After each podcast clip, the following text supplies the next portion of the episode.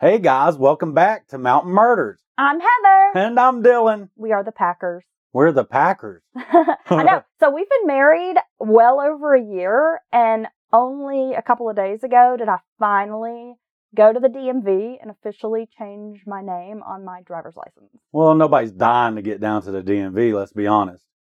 No, that is Yeah. like the worst place. It's a ever. soul sucking place. Could you ima- I understand why those people are kind of assholish cuz it's the energy in those are just terrible. Well, you walk in and it's like the most bland room possible with the most uncomfortable seats. Yes. I feel like you're in an institution or you're locked in like a jail cell. No, that's what Almost. that's what it feels like to me. It feels like jail. Like it's ma- everything's made to be uncomfortable. Yes. They don't you shouldn't want to be here. Hi, we want to give you the most miserable experience possible. Yes, and, and by the way, that's going to come with a $50 fee. Yes. Well, you know, it's great now because you can do a lot of the DMV stuff online. That's so it's true. super convenient. You don't have to go in there. But then some things like changing your name, you have to go and produce like 100 documents before they will give you a new ID. Yeah, fucking DMV. So I changed it on my social security card, but then I had not changed my license. So I'm officially finally like your wife, I guess. Yeah, you're a Packer. well, welcome to the family. yeah, so now you have our names, and I guess you guys can stalk us if you Oh want. fuck. Now- oh god. Now our fans will truly know who we are. We are no longer semi anonymous, Dylan. well, that's fine. They're either going to miss Top Parker or Packard in, so it, it'll be okay. I know everybody calls you Parker. The woman did it at the DMV. I know, it's funny. I was like, "Well, it's Packer actually." And she looks down where I wrote my name. She's like, "Oh, it is." I'm I'm sorry. I was like, "That's okay. I've got that all my life." More exciting news we booked another live show. Oh my god, it's kind of quick. We were kind of thinking about waiting a little bit. Well, our friends at Model Face Comedy, which is based out of Asheville, North Carolina, they helped produce our last show. And Melissa is fantastic. She owns Model Face. She books great comedians to come through town. If you're in Asheville and you love comedy, check out Model Face Comedy. They have so many fantastic events. Dude, she gets some big names She through that. really does. Yeah. Bobcat Goldway and like comedians who've been on Comedy Central and who've Yeah. had special. I mean, it's fantastic. Yeah, she's awesome. So she's a great asset. We are so lucky to have her around. She booked us another show at Fleetwood's. They want to have us back, Dylan. I guess that's a good sign, right? Now, it's a few months down the road, which is fantastic because that gives us a great opportunity to hone in on our live show. Yes. We were kind of fumbling in the dark a little bit on the first one. Well, and I've I'll never- be the first to admit that. Now, I have been a performer pretty much my whole life. right. I mean, I've done stand up, I've been a burlesque performer, I've been a show producer, I've done it all. Right? She's done a lot of stuff. I have, I've been an MC. So, you know, being in front of a crowd is like nothing new to me. And it's funny because if you meet me, I'm a little antisocial. I'm somewhat of an introvert, Right. but I'm the most extroverted introvert you'll ever meet. Is Yeah. that not true, Dylan? People won't know it. I, I, almost every time I, I- when I've seen you do a show or going to go on stage, you're very nervous about it. You're but put a damn mic in your hand, kick you out there on the stage, and you blossom. it's true. I mean, I do feel like I'm a natural performer, Yes, even though it gives me anxiety. but I haven't. yeah, but I but you haven't. haven't. No, And so it was a brand new experience for you, but you seemed very comfortable, and the audience, I must admit, they fucking loved you because you're funny. oh, did so I did okay. People were laughing at you. Okay, but so that's a new experience Now, for me. whether that, they were laughing with you Yeah. or at you, I'm not sure, but they were definitely laughing at you. that part doesn't matter No. as long as they're laughing. But saying uh, my dumb Dylan things Your and ha- Dylanisms. and having people react instantly. uh, it was that amazing. that could feeling. yes. So it was wonderful. I Full know. room. I really would like us to maybe take the show on the road. I mean, I feel very fortunate that we can do local shows here in Western North Carolina. and we always in will. Nashville, I'm of sure. course. Right. But I know we have fans all over the place. It'd be fun to get into Tennessee, Virginia, Georgie? Georgia, South Carolina, Yeah. Kentucky. I think the potential's So there. I think there might be some potential for like a little mini tour. Okay. And I want uh, Mountain Murders fans to fill the room. Yeah, we that's want true. Our lots first of live listeners. show, we had a few listeners, a lot of people who'd never heard the podcast. They just saw the event, thought it sounded cool, came out, which was wonderful. We appreciate those people. oh yeah. But it would be great to have some true Mountain Murders fans in the audience. we because had there some are people who know us. They know how quirky and dorky and weird we are right. and how we just say ridiculous things. And Yes. our dynamic, which is basically me just giving the look like Mm. I'm your mom. Yes. Yeah. Yes. And and that's me withdrawing my foot from my mouth. So uh, what else are we going to dig into? Well, we do have this live show coming up. We do have the event posted on our Facebook page already. Now it is in May, so that gives you some time to plan, get a ticket. We'll be hyping it up as time goes on, but it is here in the near future, a couple months away. So make sure that you check that out. Mountain Murder's second live show. Pretty exciting. We have a wonderful case today. I think it's really interesting. Are you Okay. ready to get started? I'm more than Or ready. did you have something else to say? Well, I was going to say there in the end, during this first live event, we had a lot of people scrambling around, reaching out to us. Is there any way I can get a ticket? So I would suggest if you want to go at all, you might want to do that early. That's all I'm going to say because I want to see a room full of our Mountain Murders family and we was going to have a big old fun time and then we'll have a big craft beer afterwards. And we have these fantastic Mountain Murders t-shirts. You're wearing one right now. And by the way, you look so handsome. Oh, yeah? I'm reminded of why I married you. Ooh. You big, beautiful man, you. Ooh. Yeah. Big, big BBM. Big, beautiful belly man. Ooh. Wow. Hey, that's I a love triple it. I BM. know, what can I say? It's very appealing to me. Okay. So you're wearing this t-shirt is where I was going with this. We have t-shirts available. If you're a Mountain Murders fan and you want to get a t-shirt, we have a gray, black, and a light gray Yes. still available. we do. You can reach out to us through our social media accounts if you want to find us on Instagram, Facebook, Twitter. Let us know you want a t shirt. We accept PayPal and Venmo, and I will be glad to ship one of these fantastic Mountain Murders t shirts to you. We also have some stickers for sale. If you order a t shirt, I'll throw in a sticker. yeah, and we also accept gold bullion. Is that a thing? Do we? Yeah. Don't we take pure gold for the shirts? And I was going to say, what are you going to tell people? Ask gas or grass, and they can have a shirt. So if you've recovered any sunken treasure of, of late, we accept those as well. Ancient Persian coins. Let's get into this case because it is so interesting. Okay. We haven't talked about or discussed a serial killer in a while. Oh, okay. So we're doing that this is one. an interesting serial killer case. Yeah, you were totally jazzed when you found I this. know because it's so strange. Okay. Let's get into it. Mm. Robert Eugene Brasher was born to Doulis and Nellie Brashers in Newport News, Virginia on March 13th, 1958. I used to live in the Hampton Roads area. Newport News, Virginia, big military area. You've got Norfolk right there, shipyards. A lot of people who live in that area work in the um, field of, you know, they're either in the military or they work For the military. at the yeah. shipyards, the navy yards. They work on boats. So the shipyard, is that where they like repair and make new ships and things? Yes. Oh God, I bet that's incredible. It's fascinating to watch. I love keep to using see- the word fascinating, but it is. It's very interesting. yes. Um, being in the navy, there was a time when the ship I was stationed on was in the shipyards. We're getting a bunch of repairs and work was underway, and it's just really interesting to see how they work on these giant Huge, yes. ships, cranes, scaffolding. Right. It's just really cool. I'm amazed by that big equipment. Well, Robert's father was a veteran of World War II in Korea. His mother worked for the Woolco department stores.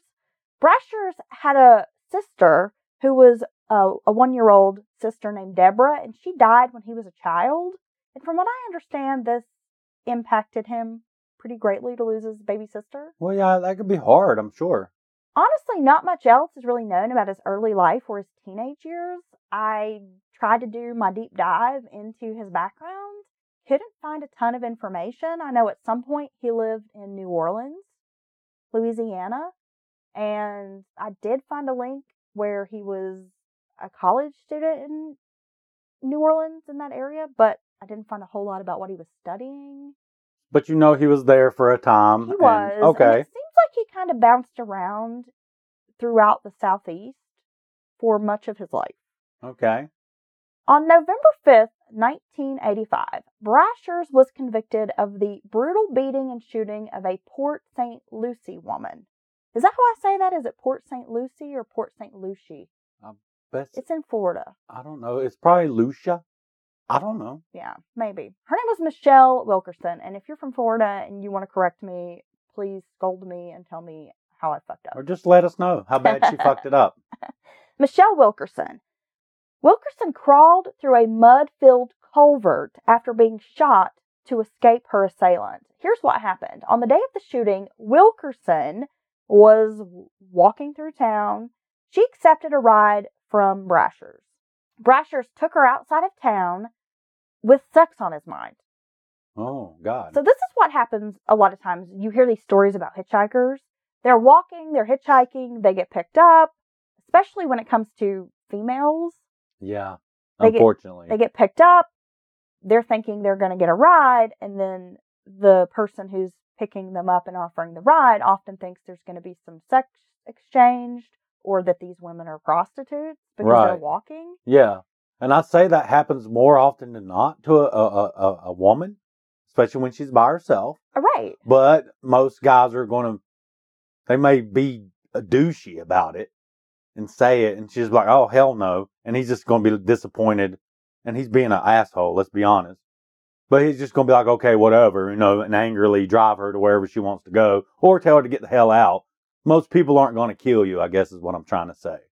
Right. So when they get outside of town and he's got sex on the brain, he tries to put the moves on her, I guess, and she rejects his advances. I mean, this was not what she had in mind when she accepted the ride. She thought she was just getting a ride. Every woman walking down the road's not a prostitute, y'all. He pulled out a gun and shot her at close range. Oh my God. She managed to crawl through this culvert to this empty house that was used as an office. There was a payphone and she called 911. She was able to describe Brashers and his truck, though she was shot, like in the head. Oh my God. Point blank. Blood everywhere. I mean, law enforcement said when they arrived on the scene and found this poor woman, I mean, she's just bleeding. She's dizzy. She's almost getting to a point where she's a little bit incoherent. She's in shock. Oh my God. Crawling through that muddy culvert and making it over to this house where, mm, you know, there's a phone. I mean, that sounds like something out of a movie. He was found later, the same evening, um, at a beach, Frederick Douglass Beach. And he was discovered because he had his truck stuck in the sand. Ah, And so cops were able to find him, arrest him. He was sentenced to 15 years in prison, but only served three and a half and was released in 1989. And what you're going to find with this story is that it, the criminal justice system failed multiple times with this guy. yeah. We were watching that the other day about that story. And because of overcrowding, someone sentenced to murder and multiple violent things is let yeah, out we after were watching a five true years. crime show Yeah. about a guy who So killed you let the someone, and murderers they out let him first? out within just a couple of years because of overcrowding. Yeah, here's an idea. Get all the people out that's got nonviolent drug offenses. Let's let those people out first, not Let- the murderers. Let the potheads free, What y'all. about the murderers, rapists, arson? You know, people that kill, Well, people, people who are that hurt dangerous children. Who- people who are a danger to society. Yes, people that hurt children. Those Oh. criminals do not need to be paroled. No, They do not. no. uh, And if you do, it's at the very last. And let's be honest, that's a small segment of the prison population. You know, murder, rape. I, I'm okay. I'm guessing. I could be wrong here, but like, yeah, let them out last. People that hurt kids, people that hurt women, people that kill people. After his release from Florida, from the prison, he returned to Arkansas where his wife and children were living. He was a married man. He had a wife and kids. you damn that's just crazy you just pull a gun out and shoot someone point blank because they won't give you sex because they don't even know you i mean that's just sick Now, his daughter Deborah, she's an adult now. She's spoken out in recent interviews in the last couple of years about her dad, offering up some insight into her childhood. She said Brashers returned from prison and assumed the role of father. She said, by all accounts, he was a pretty good dad, with the exception of his alcoholism. He was a drinker. He lost his temper a few times with his girls, with his daughters. His daughter said he lost his temper one time and beat her because she swallowed a penny. Now, she says she only really witnessed about three violent outbursts from him right when he was around. So It wasn't like this is a man who was constantly beating his wife, beating his kids, lashing out.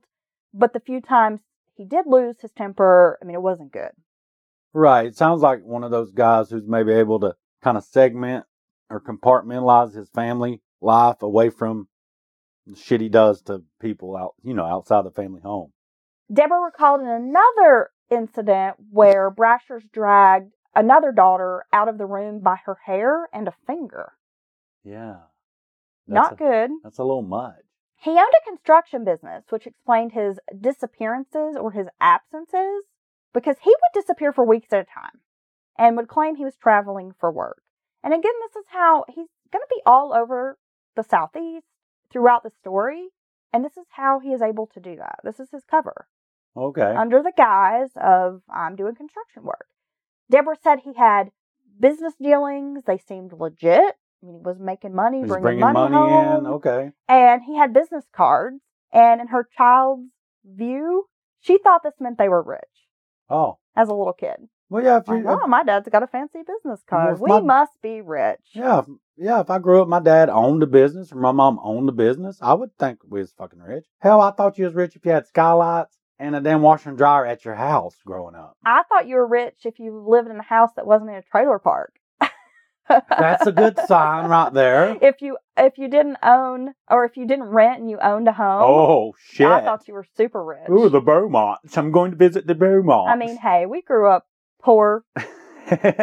We're we're not afraid of where to admit where we came from. damn, your criteria is a little higher than mine. If you had indoor plumbing and you didn't have to kill your damn meat to eat it, you was rich. Hey, now we did have to do that sometimes. Hey, that's smart. Well, my daddy liked to hunt. At least you know where it comes from. Got a lot of venison in my childhood. Okay.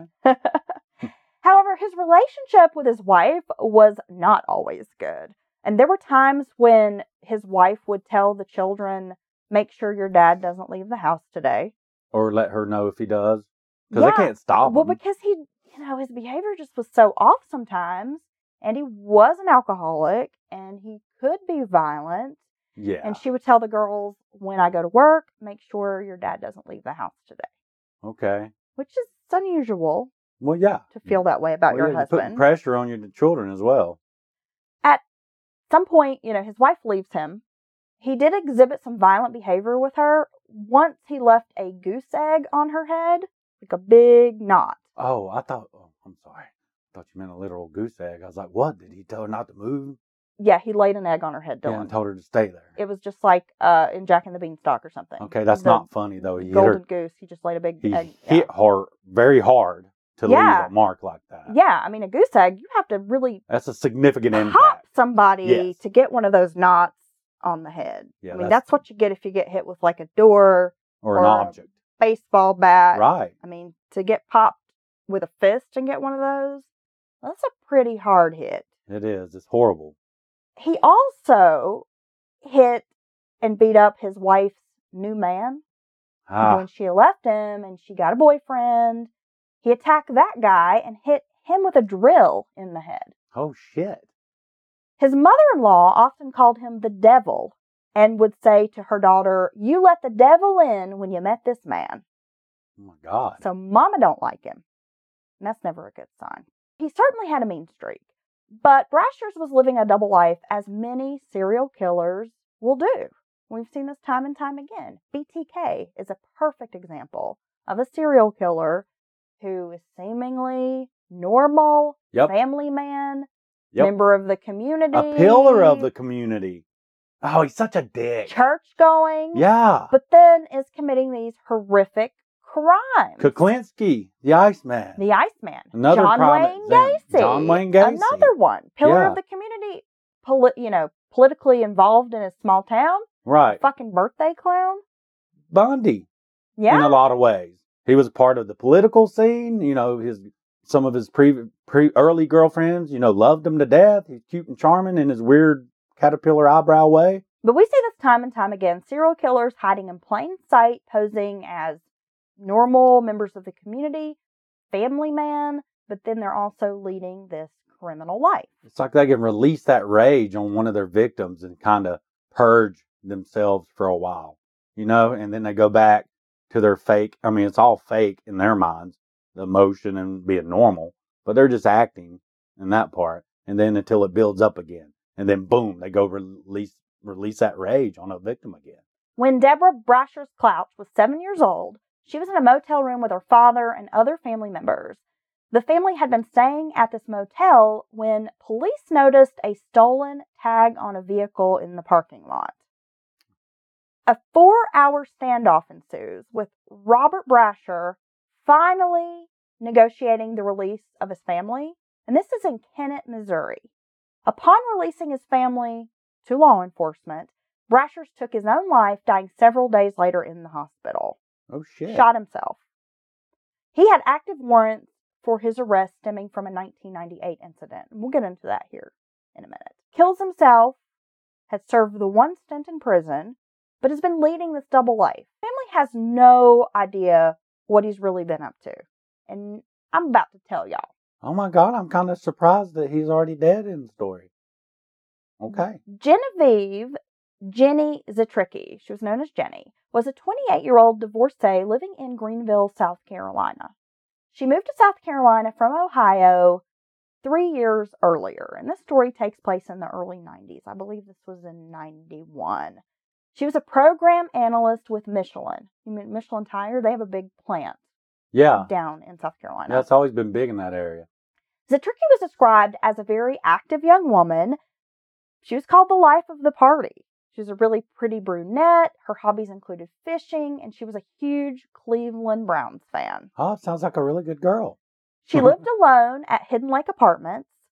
On her last night alive, she spent the evening doing something she enjoyed. Now, this story actually takes place in 1990. I stand corrected. I said 91. She was having drinks with friends. She was going to be in a wedding the following Saturday, but some friends had gathered on this particular Tuesday evening to kind of pregame a bit, like ahead Okay. of this wedding celebration Yeah, kind of last hurrah. Not quite like a bachelorette party. no, just like but all the just friends getting together. Everybody getting together, drinking, socializing. We've got this wedding this weekend we're looking forward to. Before she retired to bed at her place, she talked on the phone with- with a girlfriend for maybe about 30 minutes. And that's the last person to have spoken to her. Okay. When Zatricki was sleeping, Brasher somehow gained entry through a sliding glass patio door and attacked her in what the FBI would later call a blitz attack. Okay. She was found on April 6, 1990. She died of a blunt force trauma and strangulation. Her body was left floating in the bathtub. A pair of pantyhose were tied around her neck, and her body was placed in this bathtub so that water from the spout was running between her legs. Okay. That's fucking It's a weird. really strange positioning. yeah. Now I'm like, is this A, some kind of weird sexual thing or humiliation? Like he wants, a lot of times serial killers will leave their female victims posed in some way Degrading. that's very humiliating. right. Spread eagle Nude. or some kind of thing like that. Yeah. Or was he doing this with the water so that maybe there wouldn't be evidence Oh, left I didn't behind? think of that. I don't know. Yeah, that's pretty weird. Any way you look at it, Because to take, she had also been sexually assaulted. to take that time to do, you know what I mean? To do take that time and do that shows some confidence on his part as to what he's doing. An autopsy revealed she'd been dead for two days. Coworkers had called the maintenance person at her apartment to check on her because she didn't show up for work. This was very unlike her. They couldn't reach her by phone. Naturally, they're concerned and they think, okay, well, we'll call the apartment building and we'll have someone go check on her. This maintenance worker, you know, got the key, goes to the apartment, Oh my and God. finds her dead. That's a gruesome scene, I bet. No one had seen her since April 4th. That was the Tuesday night that she had been hanging out with friends, drinking, chilling, just kicking it. Medical examiners concluded she had died early April 5th, sometime probably in the early morning hours of April 5th. Brasher's broke into her place. Her case remained unsolved for years. Wow. This was a huge cold case in Greenville for years and years and years. well, people are going to remember a- a woman being brutally murdered and, and left like that. That's kind of be seared in your mind, you know, and never solved. right. Yeah. So over 150 people were fingerprinted. Her family even offered an aw- um an award, a reward, with no success. For years, this family has no answers. Police exhausted every lead, fingerprints. They were really trying to crack this case. Shortly after, so we've got, you know, what, maybe two years past? Yeah. That's a short period. February 1992, Brashers was arrested in Cobb County, Georgia for possession of a stolen pistol and a stolen vehicle. He also had in his possession a police scanner, a police jacket, burglary tools, and a fake Tennessee driver's license. Oh my God. He was sentenced on those charges, was given a five year sentence, and served that in a Georgia prison. He was released in February of 1997. As you can see, he's going to prison, gets out, goes back to doing the same shit, gets caught again in Georgia after he's murdered this woman, burglary tools, a police jacket. Oh yeah, that's not good. No. No, yeah, he's. I mean, those are t- those are items to get control of someone, break into their house, sneak into their house. Yeah, that's just. Uh, yeah, that's not good at all. And I'm sure investigators were like, "What the hell?" when they found that on him. on March 11th, so just a few weeks after his release from prison. Gets out February of 97, March 11th, 1997. The guy's only seen the light of day for just a couple of weeks. Well, this has been built up in him. He's been dying to do it. He enters a house in Memphis, Tennessee. Now, we don't have the victim's name because she was only 14 years old at the Oh time. my God. She was staying at a house with four other people when this man knocks on the door.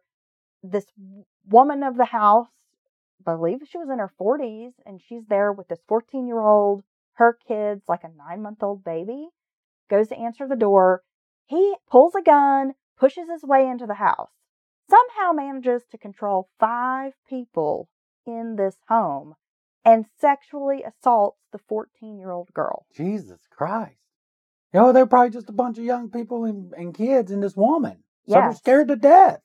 And from what I could gather, the kids in the house, there were several teenagers, I think maybe a 17 year old, 14, I mean, but they're kids.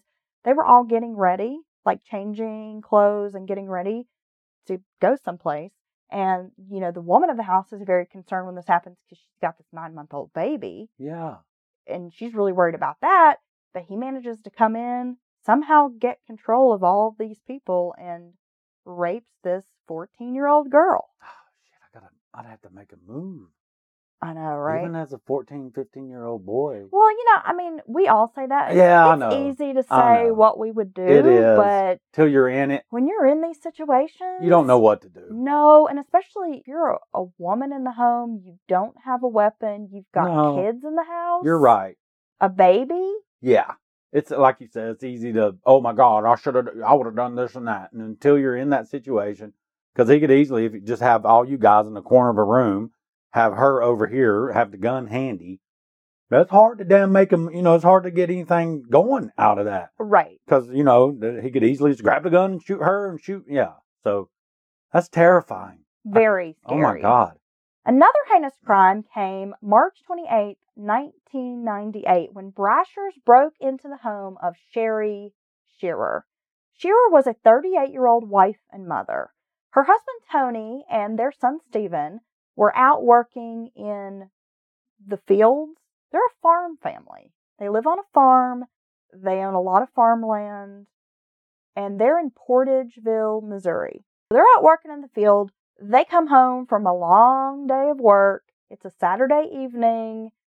They find Sherry and 12 year old Megan shot to death. Oh my God. Megan had also been sexually assaulted. Police found no forced entry into the house. The community was stunned. This is a very small farming community. Everybody knows Well, I everybody guarantee it. this is just not the kind of thing that happened. And these people were just blown away. It was, Like heartbreaking. Megan was a really talented basketball player. She was a great student, straight A student, and a gifted speaker. She had won an oratory contest the day before she was murdered. Wow. There's no telling what that little girl would have grown up to be. People describe Megan as this sweet kid who never had a harsh word for anybody. Everybody just loved her. And Sherry's life was dedicated to her family. She was a wonderful wife and mother, a this is just a picture of this wholesome, all American, heartland family. Right. Just good people. The kind of people that would give you the shirt off their back. yeah, these are the kind of people that see you broke down on the side of the road and not only help you fix your car, if it couldn't be fixed, take you home, let you stay overnight, feed you dinner. I mean, it's them type of people. Yeah, these are just really good people. Oh, my Sherry was God. active in her church, really active in her kids' schools. You know, I mean, just It makes me so sad. picture perfect mom. That's horrible. People really respected this family. The murders were a real blow to this small town. Hours later, now this is March 28th, 1998, these murders happened. Just hours later, in Dyer County, Tennessee, a man knocks on a woman's door and asks for directions. He then pulls a gun on the 25 year old, who was home alone with her three children. He tries to force his way into her home. She's wrestling him, trying to close the door, does Yeah. you know, wants to protect her family. She's the as last line of you defense would. between her, her kids and He this monster. fires a single shot. It struck her arm. He then flees the scene, jumps in a maroon colored van, and drives away. oh my gosh, she saved her life. She was able to provide a description of the assailant, and a sketch artist was able to put together a composite drawing.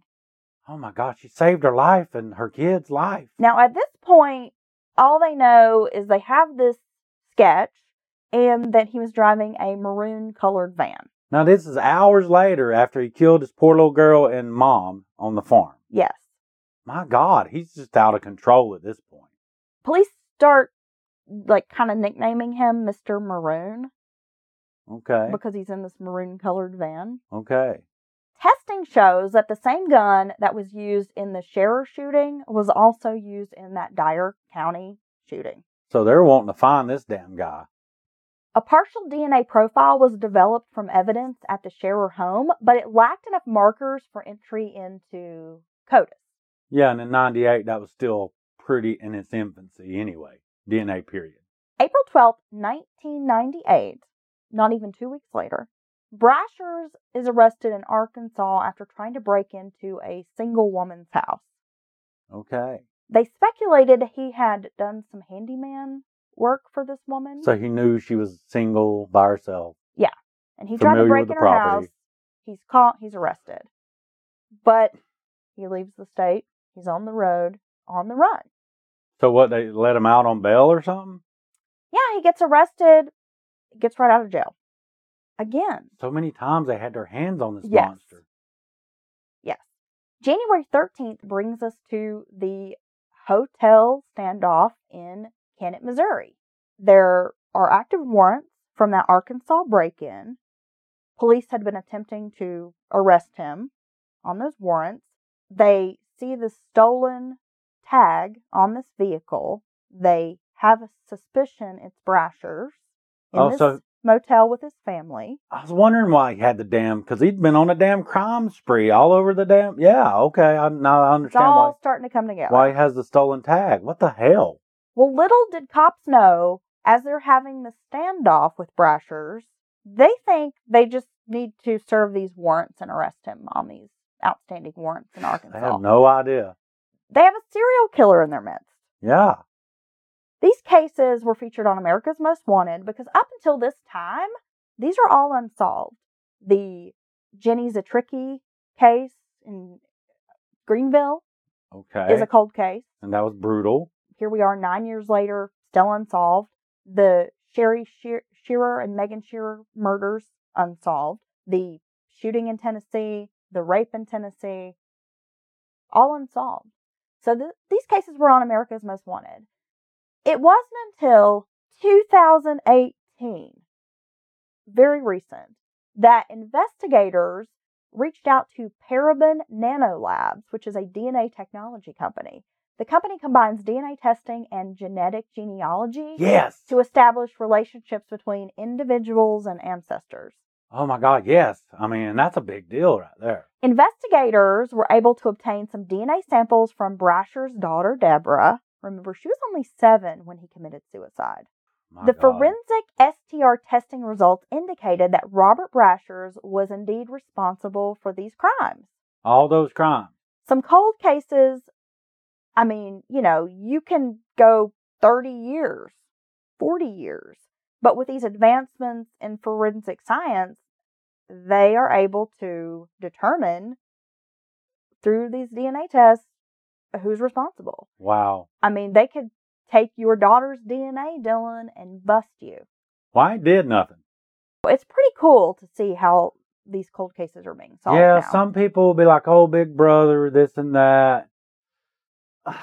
You know, but they're solving cold cases, y'all. And that's a big deal in my book.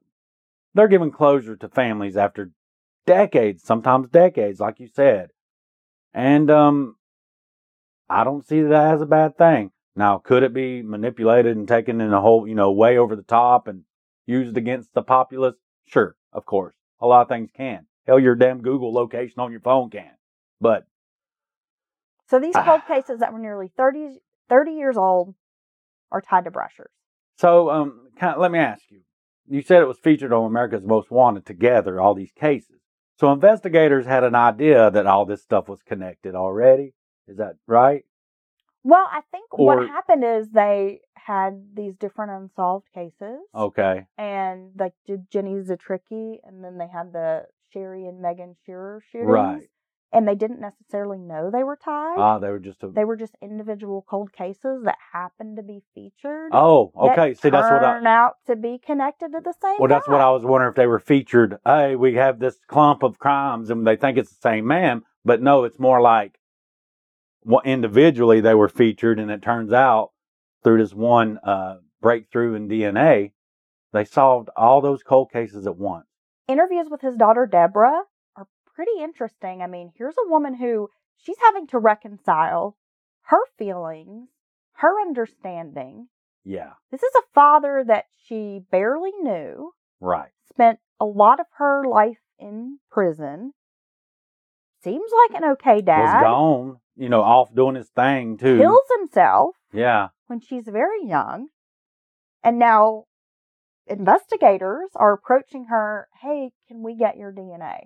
yeah, I guess. Why not? Well, she was very willing to help. I mean, Right. She definitely was like, I want to help get resolution for these Well, families. she wants to know more about her father too, in in in a, in a way, you know. She like- said during interviews that she felt in her gut that her father was guilty ah, when she was approached initially. right. She just knew that you've got the right man. Yeah. And she felt like she had to help.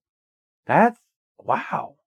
That's a crazy story. So not only do they have the DNA, which matches Brasher's to these crimes, but the timeline and locations of the crimes matched Brasher's schedule during those periods. Huh. He was in Greenville, South Carolina, working at the same time that Jenny Zatricki was murdered, right.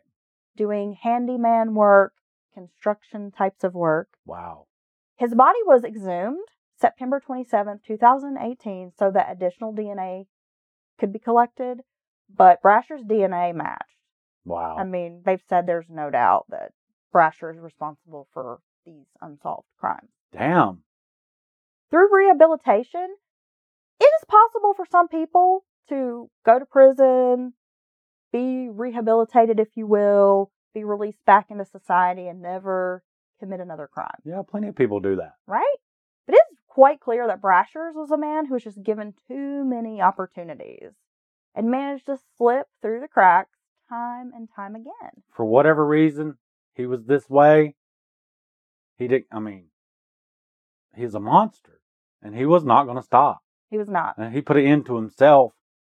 But if he had had another opportunity, and I think at that point he'd had this done all this, you know, close together and knew they were hot on his trail and uh as a coward took you know took his own life so he didn't have to face life or death and, and all that in jail but uh yeah he he was never going to stop and No. there's some some people out there like that Oh. And clearly he had no impulse control. I mean, No. he spent five years in prison and within just a couple of weeks of getting out of prison, he is on a crime he's spree. dying to do it He he's can't help sitting in himself. prison and thinking about it his frontal lobe is all fucked up He just can't help himself. Guarantee he it has to could've been- go.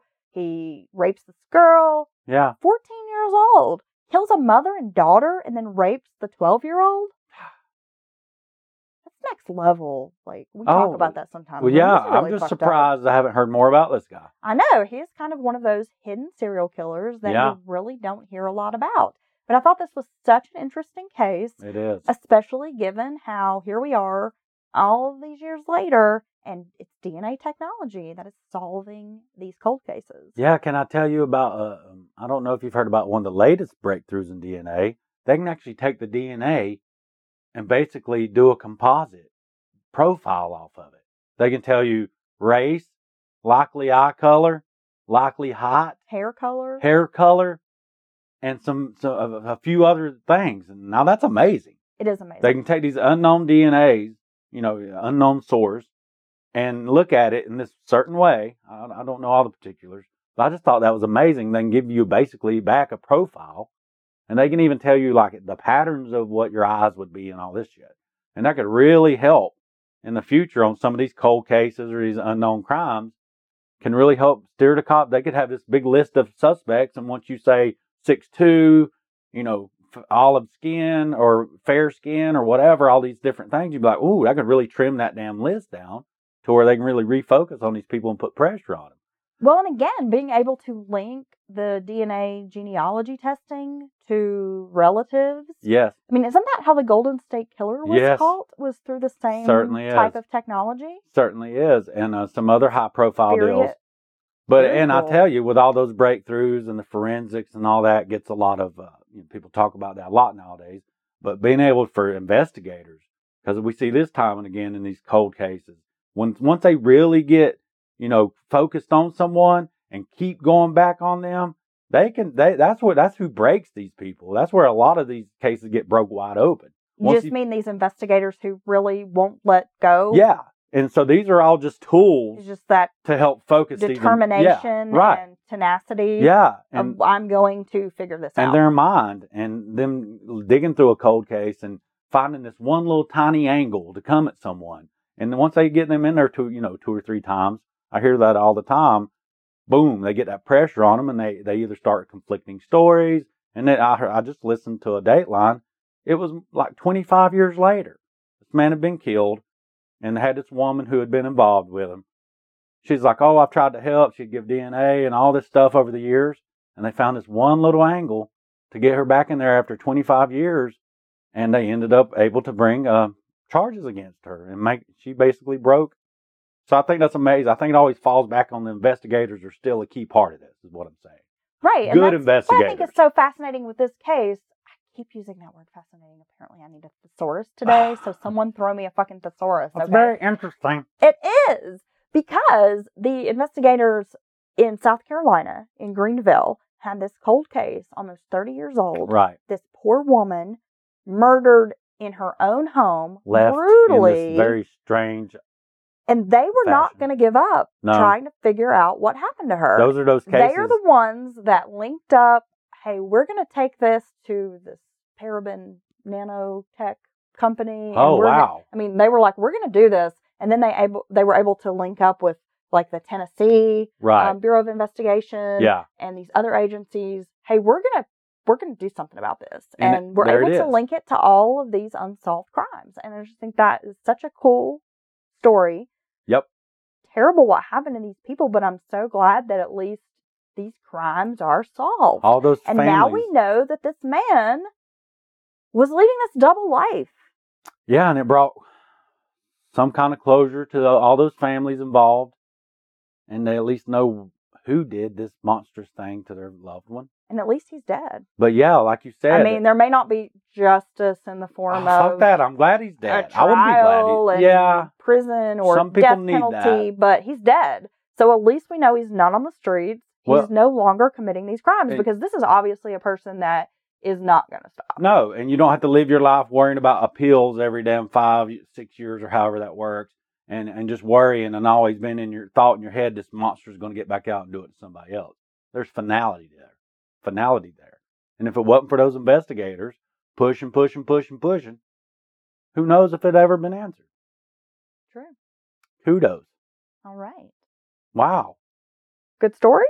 Oh, it's an incredible story. I'm over here. I'm just kind of like, shit. "Oh, You I know. It's, Yeah. it's really interesting. No, you dug up a gem there. Well, thank you for tuning into this episode of Mountain Murders. We've been talking about Robert Brasher's serial killer. wow. I'm blown away. If you love Mountain Murders, can't get enough of us, you can become a patron. Sign up on Patreon, find Mountain Murders podcast for as little as a dollar a month. You can support the podcast. We produce extra content, bonus episodes.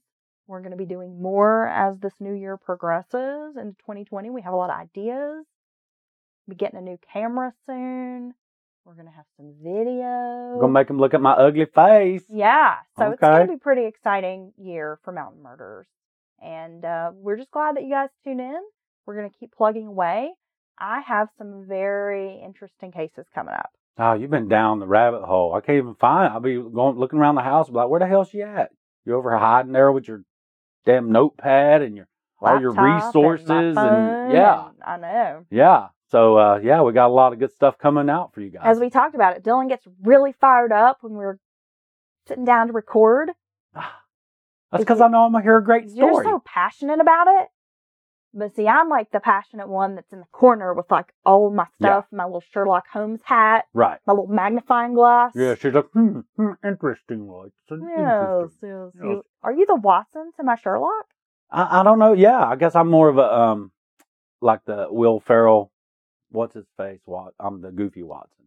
What Watson wasn't goofy in the books, right? I don't think so. No, I think everything was more serious. Yeah. Mhm. Maybe I could be the Jude Law Watson to your Robert Downey Jr. Sherlock. So what have we been doing lately? We we can we can wrap up a little bit here with we watched that Aaron Hernandez documentary on Netflix. Okay, the little so docuseries. That was pretty good. That was wow. Interesting. A lot I didn't know about him. I didn't know any of that stuff. I mean, for the most part, right? I just No. knew the look. I mean, I have to give it to Netflix. They really dig it. And yes, they, you know, have been accused of we're crafting this narrative. Well, that always happens with every documentary. Let's be honest. But uh, I tell you what, they don't play around. It was great. So if you are looking for a good like true crime docuseries, you want to get into something, you're looking for something to watch, I highly recommend that. If you I- haven't seen it, right? Yeah, and I still recommend Wild Wild Country, that cold out in Oregon. That's Oh, yeah, a that's crazy one. story, and it, they called his ass in Charlotte. Have you been listening to any good podcasts, Dylan? Oh, that I you was would gonna recommend for mention- some of our listeners. You brought you reminded me of a great one I listened to that was very interesting. When you were talking about the daughter coming, kind of coming forward, wanting to know about her father, it's called The Clearing. oh yeah, So if you guys hadn't listened to The Clearing and you want to hear just a, a daughter dig back through the past, w- you know, with some help from people, uh, it's very interesting. Yeah, couple things I've been listening to that I would recommend. Um, Bad in the Boondocks. oh yeah, They're out of South Carolina, yeah. so they're down in the South Cackalack. Of course, Okay. North Cackalac's better because we're on top. Boom. Well, I mean, but yeah, hey, sometimes maybe they're fighting from the bottom I'm down just there. kidding. So, Bad in the Boondocks, a really cool podcast if you're looking for something else to listen to. Yeah, I'm gonna dig into that this weekend at work. They're a Southern podcast. They dig into some really out there cases. Wow. They're funny. It's a father and son team. okay. They're entertaining. You got to check them out. Yeah, I'm going Um, to. also, I've been listening to a podcast called Framed. That's good. That is a great podcast. Um, Yes. It looks into one specific case and kind of digs really deep into what happened to this oh man, They're- teenage boy who was probably murdered but vanished some years ago. that story's crazy. is really a good story. that story, the reenacting the court transcripts and stuff, word for word. Love it. if you want to laugh, page seven. I told you. I it's told. you. hilarious. It's hilarious. Jackie Zabrowski, Marcus Parks, and Molly. I can't say her last name. They're hilarious. yeah, if you like last podcast on the left, which we are fans, you got to check out page seven. Now they mostly just talk about Pop like culture. pop culture, Hollywood, celebrity news, but it's funny. You know what I like to do? Very I listen funny. to the serious dark part podcast and I mix page seven in in the middle, right? And then Right. I'll go but it's such a great break from the really serious and having to think about Yeah, we listen to so much true crime. Right. We both are just true crime addicts, but on occasion we need a little something to cleanse our palates. Yep. And if you need a little nerd culture, I love me some Wizard and the Bruiser. Yeah, I've been listening to those guys too. That's Ah. another great podcast. Pretty great. So there's a few recommends for you from Mountain Murders. Oh shit! I feel, girl. I, mm, yeah, I feel good. I see you dancing over Yeah, Uh, there. sure. I doing got a this little thing Elvis moving, doing my and little Pellet- washcloth dance, Oh God! little baby washcloth. No helicopter. Okay, this is being recorded. There ain't gonna be no helicopter. Okay, y'all. I'm gonna try to rein him in. Whew. You guys have a great week, and we'll be back with more true crime